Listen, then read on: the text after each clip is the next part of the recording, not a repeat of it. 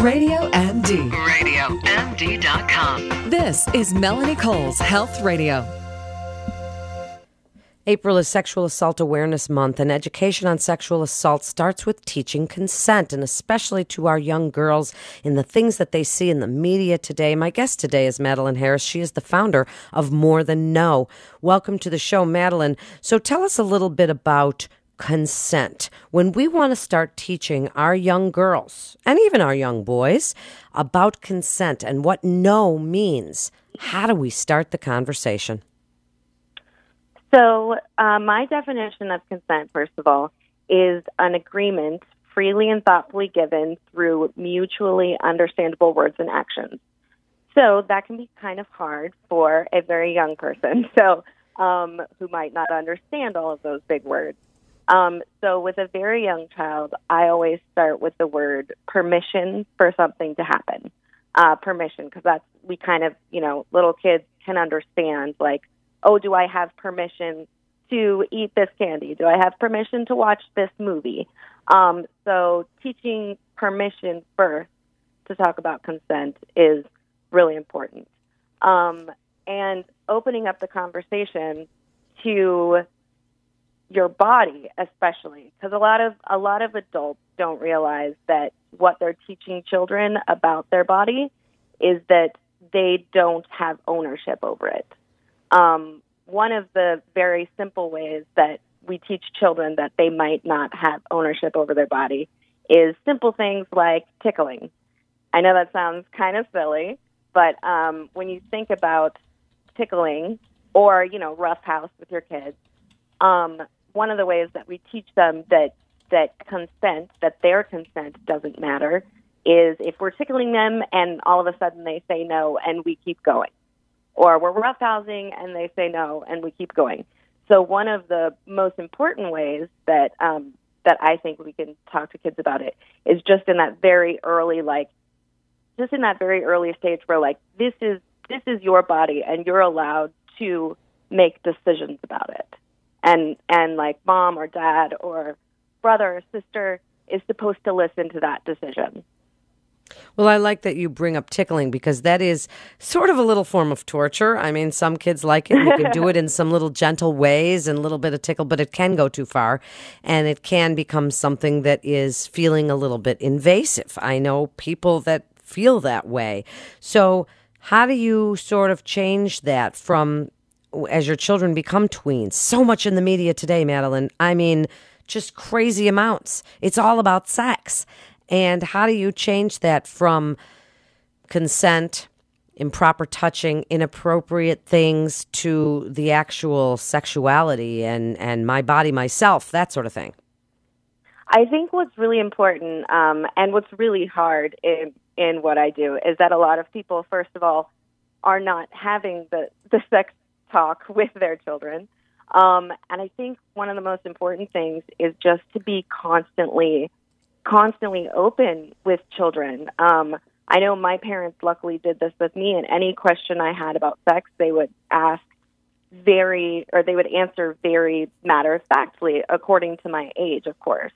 Um, so I think that's that's the first thing to start to do. So there's so there's a comfort for children. They don't they don't think of it as such a big taboo issue. So then when they, you know, a lot of a lot of the issue now is like pornography on the internet or like you know in you know violence like sexual violence against women and children will start having you know questions and they'll be like mom like why like why is this so much on this television show or why do i keep seeing this kind of thing and just to be able to be open and talk to your child about that um, and of course i think it's important to look at the age of the child um, because like for example, six to nine is a perfect age for a child to not have shame about talking about those things. Um, once you get to the tween age, that's when there's a little, you know, they're nervous, they're, they have a lot of hormones, um, they're starting to think about sex, um, but they're not sure, they might be embarrassed. Um, but to keep consistent with um, with just being able to answer your child and being able to be that person that they go to even if they're embarrassed. Um, it's true, and it's really it's important. It, it is, and I might be a lucky one because of doing my AAP show for all these years. My kids and I can talk, and they're 13 and 15, Madeline, and we talk about everything, and there's really nothing. Drugs, sex, doesn't matter. It's all on the table to discuss. So they don't feel embarrassed and they don't feel like they can't ask me questions about these things, which I'm thrilled about. But I know other parents can even be themselves uncomfortable with some of these discussions. Tell us what more than no means. Uh, more than no, actually, um, one of the reasons when I when I started all of this is because I noticed the only thing we were teaching young people and adults really is no means no and we were teaching that that was the only, you know, that was the only type of reference and concern to sexual assault. When really, yes, of course, no means no, but there's so much more than that. Um, and I like uh, body cues and facial cues, and um, especially in regards to children. A lot of times, children, um, and this is another important reason to teach children consent, um, is um, childhood sexual abuse. So if you're not teaching your child that, you know, that their body is theirs, a lot of the time, if they are sexually abused, they feel that maybe that's okay because of the power dynamic. Um, when really what, what we should be teaching is, you know, just because of someone's age, just because they're your elder or more powerful than you happen to be, you still have bodily autonomy.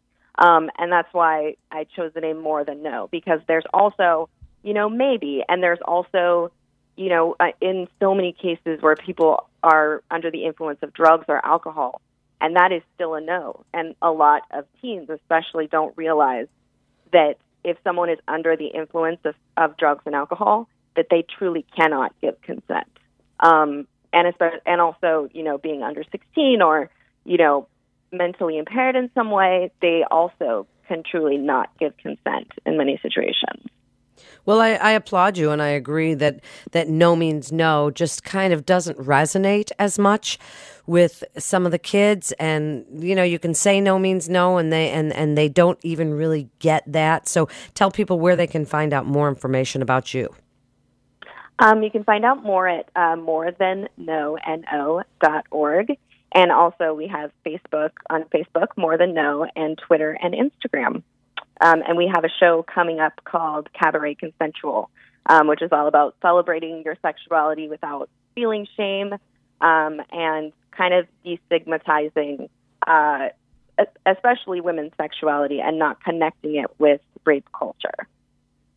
So important. And the website is morethanno.org. That's morethanno.org. And parents, I think it's up to us in our families that we are the ones that start that conversation. We are the ones that set the tone for the conversation. If you are embarrassed to talk to your children about sex and inappropriate contact, then those kids are going to be embarrassed to talk to you about it. So you have to get over your own embarrassment with the topic and say, I need to raise my child and I need to give this child the best possible defense against abuse that I possibly can because that's really what it's all about. And even with our little guys, we need to make sure that they understand whether it's caregivers or babysitters or or relatives or whoever that there are some things that are just not appropriate for people to be doing or touching or saying to them. So it is about that discussion. Talk to your little ones and and gauge the age of your children and their maturity level as to how far you go with that talk, but everybody should sort of understand that basic concept